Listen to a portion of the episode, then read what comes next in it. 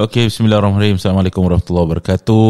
Uh, bersama dengan saya hari ini, episod yang sangat istimewa dengan tetamu saya uh, pada hari ini. Uh, kira kan kita panggil you macam financial advisor ya? Betul. Oh, financial advisor Syahril Jainan.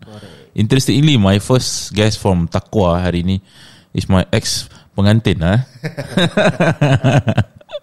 Syahril, you, ini kakak you uh, tahun berapa? Uh, last year 2020 February February 2020 eh. Cepat eh. Dah setahun kan? Dah setahun Sekejap je setahun. So apa perbezaan apa perbezaan kehidupan single dan perkahwinan ni? Okay perka- Hidup perbezaannya Biasalah kita nak kena jaga Apa lagi satu extra orang Mm-mm. Ya yeah, so that's the additional responsibility yang kita ada lah as a hu- husband lah. Mm. Yeah, so alhamdulillah all has been good from last year till this year. InsyaAllah for the upcoming years also lah. InsyaAllah. What is your most um, tak, tak nak cakap challenge eh. Challenge nanti sampai bila-bila ada challenge dia. eh. Tapi what is the most important lessons lesson yang Syaril belajar sebagai seorang suami semasa tahun ni? Okay, uh, apa yang saya belajar is we need to kita nak really nak kena bertanggungjawab atas uh, isteri kita lah. Mm-mm. Uh, in terms of uh, nak kasih dia makan minum, uh, apa ni dan uh, macam uh, nak kena jaga hati dia, all that kind of thing lah. Dulu masih macam belum serius-serius sangat. Now is the real time already lah. Ya. Yeah, so alhamdulillah semua, semua everything is good lah. Ya, Yeah. senang ke susah kehidupan Ah. sebagai seorang suami ni? Dia both senang dan susah. Senang kirakan hati kita senang lah kalau kita tengok isteri kita senang. Kalau susah Ah. tu bila kita tahu dia dah tak happy, itulah kita dah datang pujuk dia. All that kind of thing lah. Ah, Interesting eh. So nanti ada banyak lagi eh yang Syarif akan belajar selama the first actually the first um kalau ikut the experts the first five Hmm. years lah. Of course it's a uphill lah. Correct. Hmm, it's an uphill. Biasalah kan sebab the adaptation kan, pengenalan Betul, betul. and everything. Tadi I tanya you, you also have moved into your own space, Alhamdulillah. Betul. Uh, not so many people, especially young people like yourself, made that decision. Why you made that decision to have a a own space at the very beginning of your life? Okay, uh, the reason is simple because I don't want to trouble my parents and my in-laws. Great. Because uh, as an adult, I think we need to kita nak kena ada uh, be responsible for our own rumah tangga lah. Yes. And also I want to provide something for my wife. Uh, so that kita ada uh, our own private space lah rather than kita share share. Yeah, so Nice. kalau ada rezeki, just go ahead. Uh, Nice. How old are both of you? Uh, both of us this year 27. Yeah, 27 both eh? both 27. For a 27 years old as a financial advisor, you think that it is a challenging because okay, can I check with you you bought a new house or Uh, resale. resale house? Okay. For a 27 years old, um of course financially a little bit challenging Correct. untuk kebanyakan Betul. untuk kebanyakan daripada orang berumur 27 masih ada masih permulaan and everything untuk bermula lepas tu baru berkahwin and everything but for both of you at the 27 years old and then make that decision to buy a resale house um do you think that how do you plan for that Uh, how do I plan for it is uh, basically kita just for fun because initially our planning to get the house is was a BTO. okay okay Then BTO kita dah apa we already go through all the steps ah. Then lepas tu tinggal nak tunggu choose flat. Then we our ballot number kita dapat but kita decide not to go with it because the waiting period is too long ah. Okay Yeah, so I started because I get ma- I got married on February 2020 Yeah. and 2019 mid to the end baru I start cari. Yeah, so that's why I think okay we ju- we should just go to resale lah and actually kita nak rumah around our parents punya area which is dekat apa ni area Bukit Panjang lah. So that's why kita just go go to resale. you start cari time covid ni Eh tak tak before before that. Oh, before COVID eh? So it's like six months before COVID. Ah, interesting. Alhamdulillah. Okay, so uh, basically it does need planning kan. Benda ni need planning ah. Betul correct. But it's not easy right for a for someone in your age at the very beginning of your life actually to have to have a startup punya apa nama dia initial numbers to actually starts. Uh, but it's not impossible kan? Yeah, it's not definitely it's not impossible lah. Mm-hmm. Pasal uh, benda ni semua actually normal, but uh, you need to know how you need to plan out the things accordingly lah. Yeah. So kira kita nak kena think far. Instead of kita last minute kita fikir, Mm. baru kita uh, then then baru kita rush things. That's not the way lah. It's not just about saving kan? Bukan bukan bukan. Ya, Dia bukan macam oh kita ada duit sikit kita save, kita ada duit sikit save. It's Bukan. not- Yeah. So uh, what are the things that I did beforehand and even before I start this job Yeah. I did some small small macam investment lah because I heard outside Nice. people macam orang kata you can actually laburkan duit kita so Yeah. that but, macam there's this thing people say uh, let your money work for you ah Yeah. yeah, so then from there I tried sikit-sikit sikit then sekali alhamdulillah yeah, so that, kita nampak hasil dia lah Mm-mm. Yeah. So it, it grows. Meanwhile you you you buat keputusan untuk sebab macam tadi kan bila kita cakap at the age of usually bila orang baru-baru start kahwin and everything there's a lot of macam issue-issue Correct. nak beli barang nak hantaran nak, betul tak Betul, betul. and then they spend so much kan betul And then lepas tu bila nak cakap pasal rumah macam eh lama tak cukup duit lagi belum siap and everything. But okay, Syaril. Some people will say this tau. Dia akan cakap boleh lah Syaril dia ada no knowledge gitu kan. Dia dia buat benda ni ni kerja dia dia senang. Betul tak? betul Uh, but do you think that is a fair statement people share share? Uh, okay, I believe it's not a fair statement. Okay. Because uh, to me, and I think everybody agree with this lah. Sekarang information semua banyak dekat online dah ada. Betul. Yeah, so kita boleh belajar dari sana. So like uh, before I uh, apa ni got my house semua, I Yeah. wasn't working here also. So Okay. kira kan uh, kira kan I was okay. I just share a bit more about myself. Eh. So Yeah. 2017, that's where I uh, finished my NS.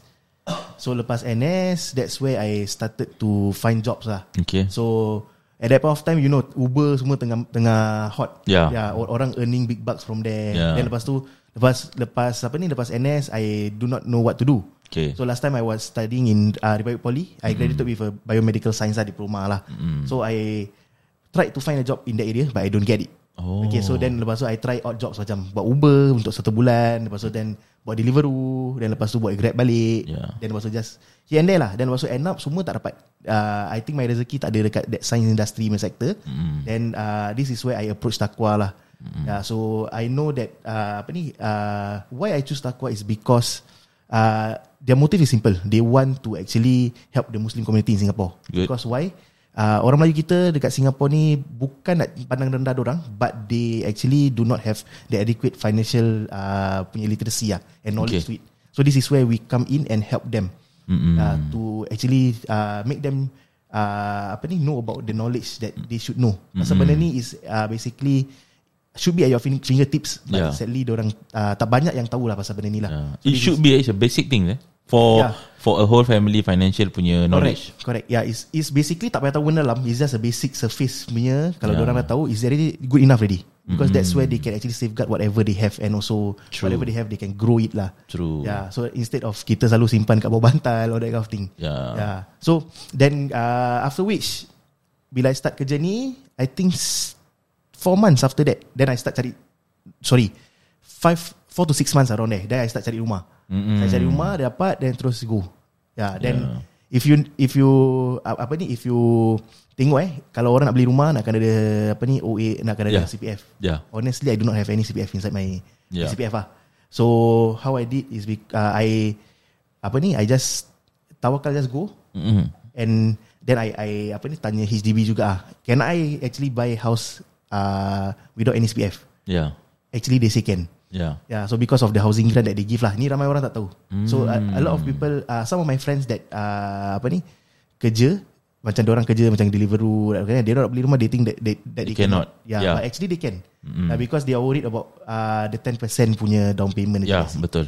Yeah. From the CPF. Correct. Yeah. So these are the things that I actually tell them lah because I really experience. I don't want to apa ni tak nak macam uh, se- apa macam rahsia-rahsiakan lah. Me, I just I want to help people. This is the thing yang banyak orang ingat you guys tak buat kan. Diorang ingat ah, kalau jumpa Syahrir mesti jual aku insurannya. Betul tak? But, uh, most people lah yeah. yeah but normally we do added service lah macam example. Yalah, yalah, yalah. To me is there's no harm sharing things that you know. Betul. Yeah, because the the more you share, to me Allah akan balas kita balik lah. Betul, betul. Yeah, so the more we give, the more we get. Yeah. Yeah. So basically, there are also some clients of you yang tak ada OA, um, kira tak ada knowledge untuk buat apa keputusan-keputusan yang penting dalam kehidupan dia kan. Kira like you said tadi there are some basic basic knowledge that must be under your fingers but ada setengah-setengah orang kita tak ada pun that kan. Betul. Correct. Hmm. So uh, ada, ada tak ramai boleh katakan maybe around 40% that hmm. the person that I met that yeah. don't know uh, which I sometimes macam kesian lah tengok orang lah. Dia punya okay, kita, salah uh, sorry kalau I guna salah bahasa. Hmm. Dia punya bahaya dia kan adalah uh, bila you manage your financially without the knowledge is that it cannot safeguard Betul? Betul, correct. Hmm. Yeah, so what what I mean by safeguard eh? Okay, mm. uh, kita main hidup kita tak kita tak tahu apa kan okay. jadi. Okay, so example today this person is healthy. Yeah. Dia dah save save save save save kat dalam bank dia. Kalau tiba-tiba satu hari dia sakit. Habis duit. Habis duit mm. habis. Yeah, because one thing people need to know is uh, hospital bill kat Singapore mahal. Yeah. Betul. Contohlah kalau kita demam. Kalau kita demam pun kita selalu uh, makan Panadol je. Yalah. We, we don't want to go to GP. Pasal yeah. apa GP 50 dolar pun berat untuk kita. Yeah. Yeah, so so this this is the apa ni ini baru sikit 50 dolar kita dah rasa macam berat dia. Mm-hmm. Yeah, so normally kalau kalau example kalau kita sakit ke apa, kalau ataupun kita kena kena penyakit ataupun any of our family members kena, ya, yeah. ah, macam mana? Takkan kita nak pakai kita punya hard earned saving just to pay off the medical bill. Ya. Yeah. Yeah. Interesting, interesting. Okay, good. So balik pada soalan tadi eh. Okay. Kalau orang tanya you macam alah tapi Syahri ni dia ada. Boleh lah dia buat benda ni semua. Dia ada the knowledge. Kita tak tahu apa-apa. This is when you come right. Betul, so, correct. Ada obligation ke panggil you macam eh nak saja je nak nak nak nak tanya-tanya macam gitu boleh tak? Boleh. Eh, yeah, yeah. So kalau kalau example macam uh, what are the things that we do? Yeah. Example kalau orang tu to to us bukan pasal beli ke tak beli. Okay. Yeah, because we don't believe in that. Mm-hmm. Yeah, so normally what we do kalau let's say macam example if I were to meet one of my clients eh, kalau let's say kalau dia dia bilang dia tak nak beli dulu, dia nak dia just want to know what yeah. other things. We don't mind because that is what we need to help them lah. Yeah. lah. So at least kalau pasal kita tahu that orang Melayu kita dekat Singapore ni uh, kalau kita compare Singapore ada normally ada four races lah. Yeah. So the main three is Chinese, Indian, Malay. Yeah. And Malay sadly we are the last one lah kalau in terms of kita, kita maju ke tak. Mm-hmm. Yeah, so this is where we want to actually help them to move up rather mm-hmm. than kita just laid back. Yeah, so mm-hmm. with this maybe this basic basic knowledge, insyaallah this thing can help them to make uh, wise financial decision. Mm-hmm. Rather than orang just duduk dan macam dalam bawah bawah tempurung lah. Yeah. Uh, they do not know what what is there outside of the world that they can they can do. Should they start early? Okay. Uh, normally uh, benda-benda gini semua kita nak start from young. Okay. Yang tak semestinya time budak-budak lah. Mm-hmm. Uh, if let's say for a parents kalau, kalau nak start untuk anak pun boleh kan boleh they itu. can start for, for for the anak okay because why why people always say start young lah apalah semua ni mm-hmm. okay sama juga kalau example if you got a uh, son or daughter let's say kalau dia nak, nak dia nak jadi musician mm-hmm. what we do confirm kita akan ajar dia uh, from dia kecil-kecil kita dah hantar dia pergi piano class lah yeah. apa-apa semua kan kenapa kita start dari siang tak nak start bila dia umur dah belasan tahun mm-hmm. it's really too late sama juga dengan ni yeah so this is where normally kalau macam for apa macam example for insurance dengan savings normally kalau insurance why they say start from young mm-hmm. because kalau along the way as the kid is growing up what if dia jatuh sakit mm-hmm. maybe dia ada some medical illnesses ke macam darah tinggi kencing mm-hmm. manis sakit jantung we never know what can happen yeah yeah kalau budak-budak kecil tu orang masih sihat ah itulah time kita ambil pasal mm-hmm. apa kalau kita ambil orang lambat bila diorang dah kena diorang yeah, akan tak dapat, dapat kan. coverage lagi mm-hmm. yeah, then in terms of investment okay investment kita okay uh, there's this stigma lah uh, saying that orang-orang kita suka dapat duit cepat mm-hmm. uh, and they always fall to a scam ah yeah, macam ya yeah, yeah, yeah, betul, so betul, macam betul. diorang tak duit then because they like the apa ni the acronym fast money fast yeah. uh, apa ni uh, you put in your capital within a year atau datang balik cepat dapat dapat, dapat balik cepat uh, that one is normally 90% of the time is a scam lah Uh, mm-hmm. Tak pernah ada yang cepat. Yang yang cepat. Selalunya kalau orang nak uh, sama juga dia macam kalau kita nak uh, tanam pokok apple example. From yeah. the biji kita nak uh, kita siram pokok hari ni mm-hmm. takkan dia besok dia boleh naik dia boleh grow to a full, yeah. uh, fully grow tree kan. So this is where we need to start uh, slowly. Yeah, so the This is real eh. People really want a fast return to any investment. Right? Betul, correct. yeah, bukan bukan bangsa kita je lah. Ada yeah, semua orang. Lah. Semua orang. Ya, yeah, Tapi even, you you said that correctly. I want to I want to let you repeat it. Almost 90% of all these things yang check up and janjikan you a fast return is like, most likely to be scam. Correct. Sebab macam tak masuk akal kan Betul, Kira tak macam akal. hari ni kasih seribu Dalam masa setahun Tiba-tiba dah nak jadi sepuluh ribu Betul betul. uh, for, Because Gross needs time right Correct. Hmm. Yeah. So normally on average, on average lah, uh, people will uh, example like if you are taking something for your children, ke apa, Yeah. Normally that is under accumulation. Okay, Yeah. accumulation is basically your savings lah. Yeah. So kalau normally kita suka save dalam bank, pasal Yeah. apa? First thing kita nampak, kita log in kita iBanking sekarang dah, dah tak pakai ATM lagi, tak payah Yeah. masukkan kad. You just look, uh, go through our iBanking, kita tengok, wah, duit sedap nampak duit kita kat sana Yeah is visible. Okay, but kat sana duit kita technically dia macam dead. Dead is a dead asset. Yalah. Pasal it's not growing. Yeah Yeah, so what you should do, okay, uh, is we need to do some sort of investment lah, so that dia boleh naik lagi cepat. Yeah. yeah and as you know, benda makin lama makin mahal. Mm-mm. Yeah, and kalau kita save dalam bank, kita punya value of money is different already. Yeah Yeah, so this is uh, where investing uh, apa ni back to start the question tadi. Kalau Yeah. start from young, uh, kalau kita start from young, dia dia punya fruits in the future is more Yeah. rather than kita start let's say kalau orang tu umur macam 10 years uh, 10 years old baru dia start. Yeah. Yeah, so is is lesser lah kalau compared to let's say umur dia 2 3 tahun dia buat. Yeah. Yeah. sa- same goes for orang uh, orang yang dah nak retire. Yeah Kalau orang example macam people who are in the mid 20s they they should really start to think about their retirement already. Yeah, because if not what is their life going to be when they are old is that bila orang dah tua, mm. orang tak orang tak boleh duduk relax. Mm. They need still they still need to go out and find uh, source of income lah. Yeah. yeah, selalunya kalau I think Singapore the retirement age is 65. But that's why orang semua dah tak boleh uh, orang dah tak boleh kerja full time kalau dapat kerja pun is just contract basis. Yeah But let's say kalau itu pun depend on the orang tu punya health. Kalau orang tu tak orang tu kalau sakit they cannot work anymore. Yeah. So the plan B is they should go and work outside when they can actually stay at home and Enjoy enjoy with retirement. their family. Mm-mm. Yeah, so this is uh, what a lot of people is uh, facing right now lah. Tapi is it correct that people say um, Investment is just for people Who have extra money Okay. Uh, okay, honestly last time I used to think that way. Okay Okay, uh, when I was in uh, NS, okay, a, a few of my friends told me to beli insurance lah semua. I honestly I don't believe. Okay Okay, so why I don't believe is, is, because I see it as a waste of money lah. Pasal kalau as example insurance kita bayar bayar bayar, bayar but let's say some, nothing happens to us, Yeah dah habis. Yeah. Duit kita habis. Then let's say for example kalau kita nak save duit, makan masa panjang.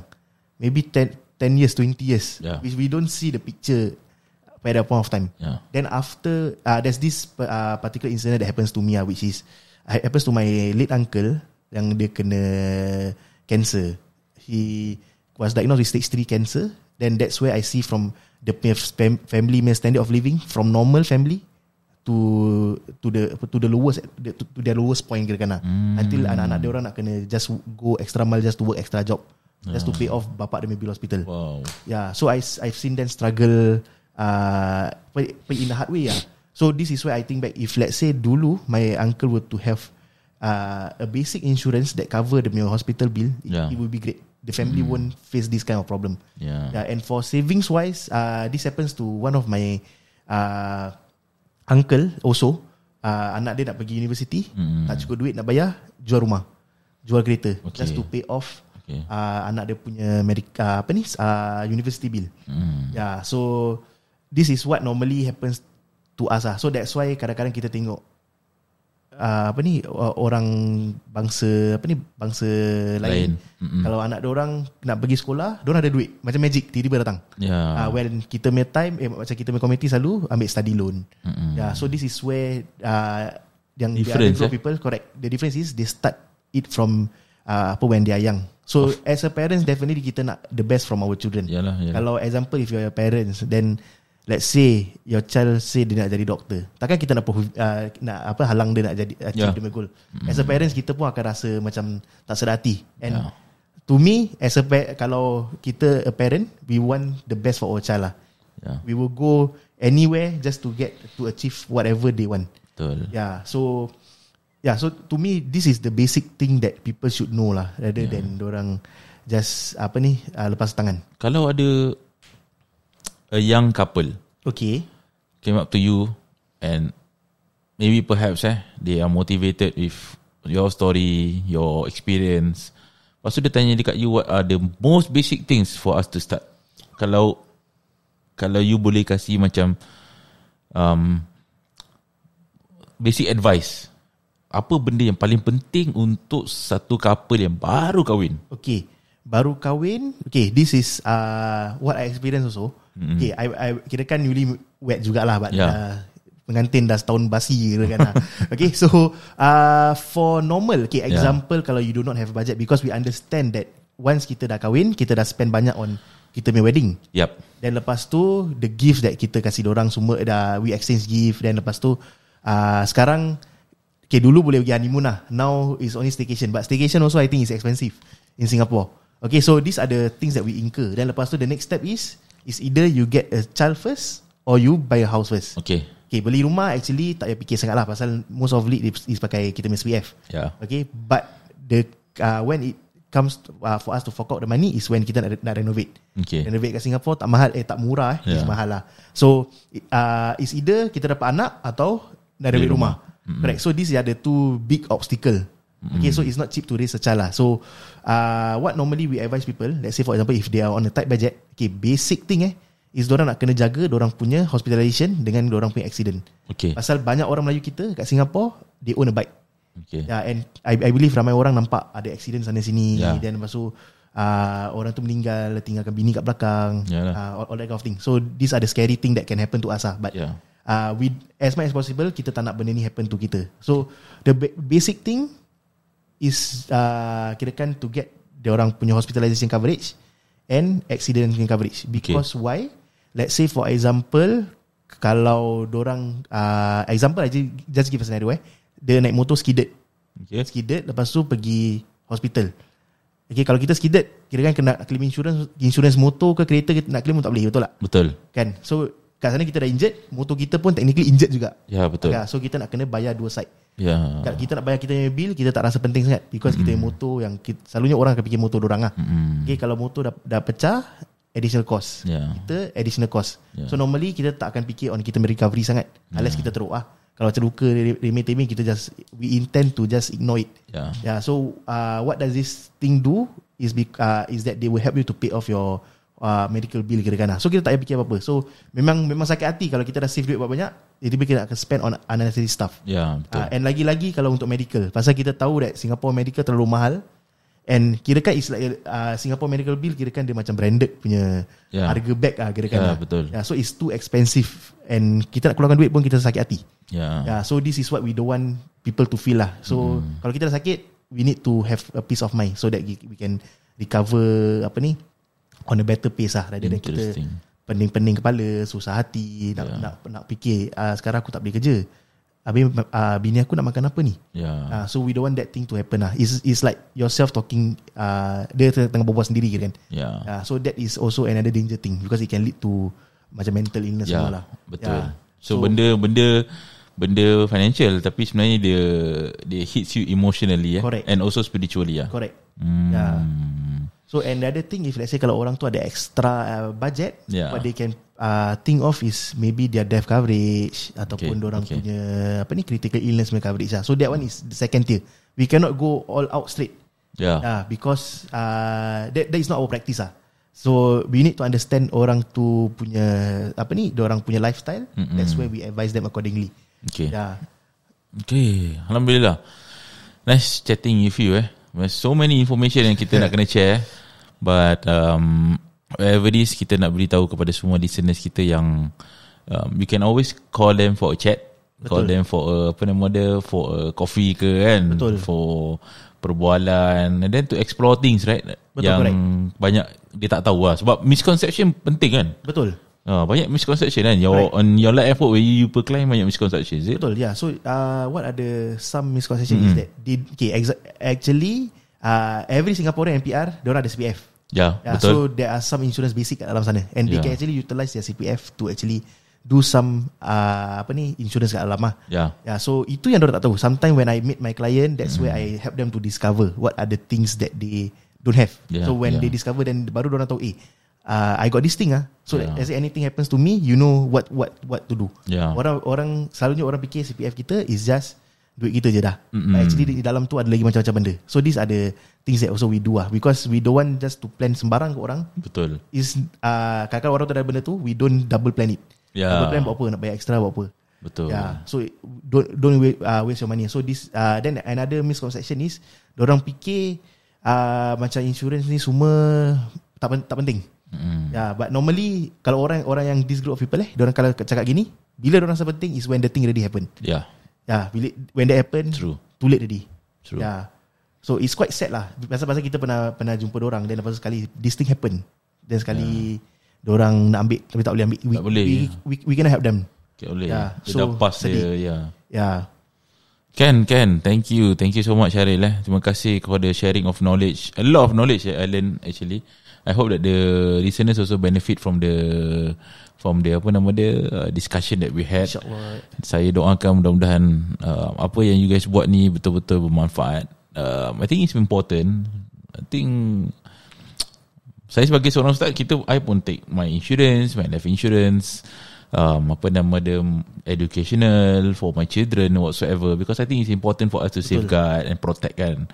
Um, of course lah kita tak tahulah apa yang akan terjadi Betul, kan. correct. Tetapi um, saya rasa fatwa dia beralih kepada keadaan macam you cakap tadi lah medical mahal lain lah kita medical free kan Betul betul. sini medical mahal and everything so we need to plan apa nama dia um, ahead lah insyaAllah before I end any uh, last important message and advice that you like to give especially to those yang I think around your age yang nak memulakan kehidupan um, and you rasa okay this piece of advice can become beneficial for them?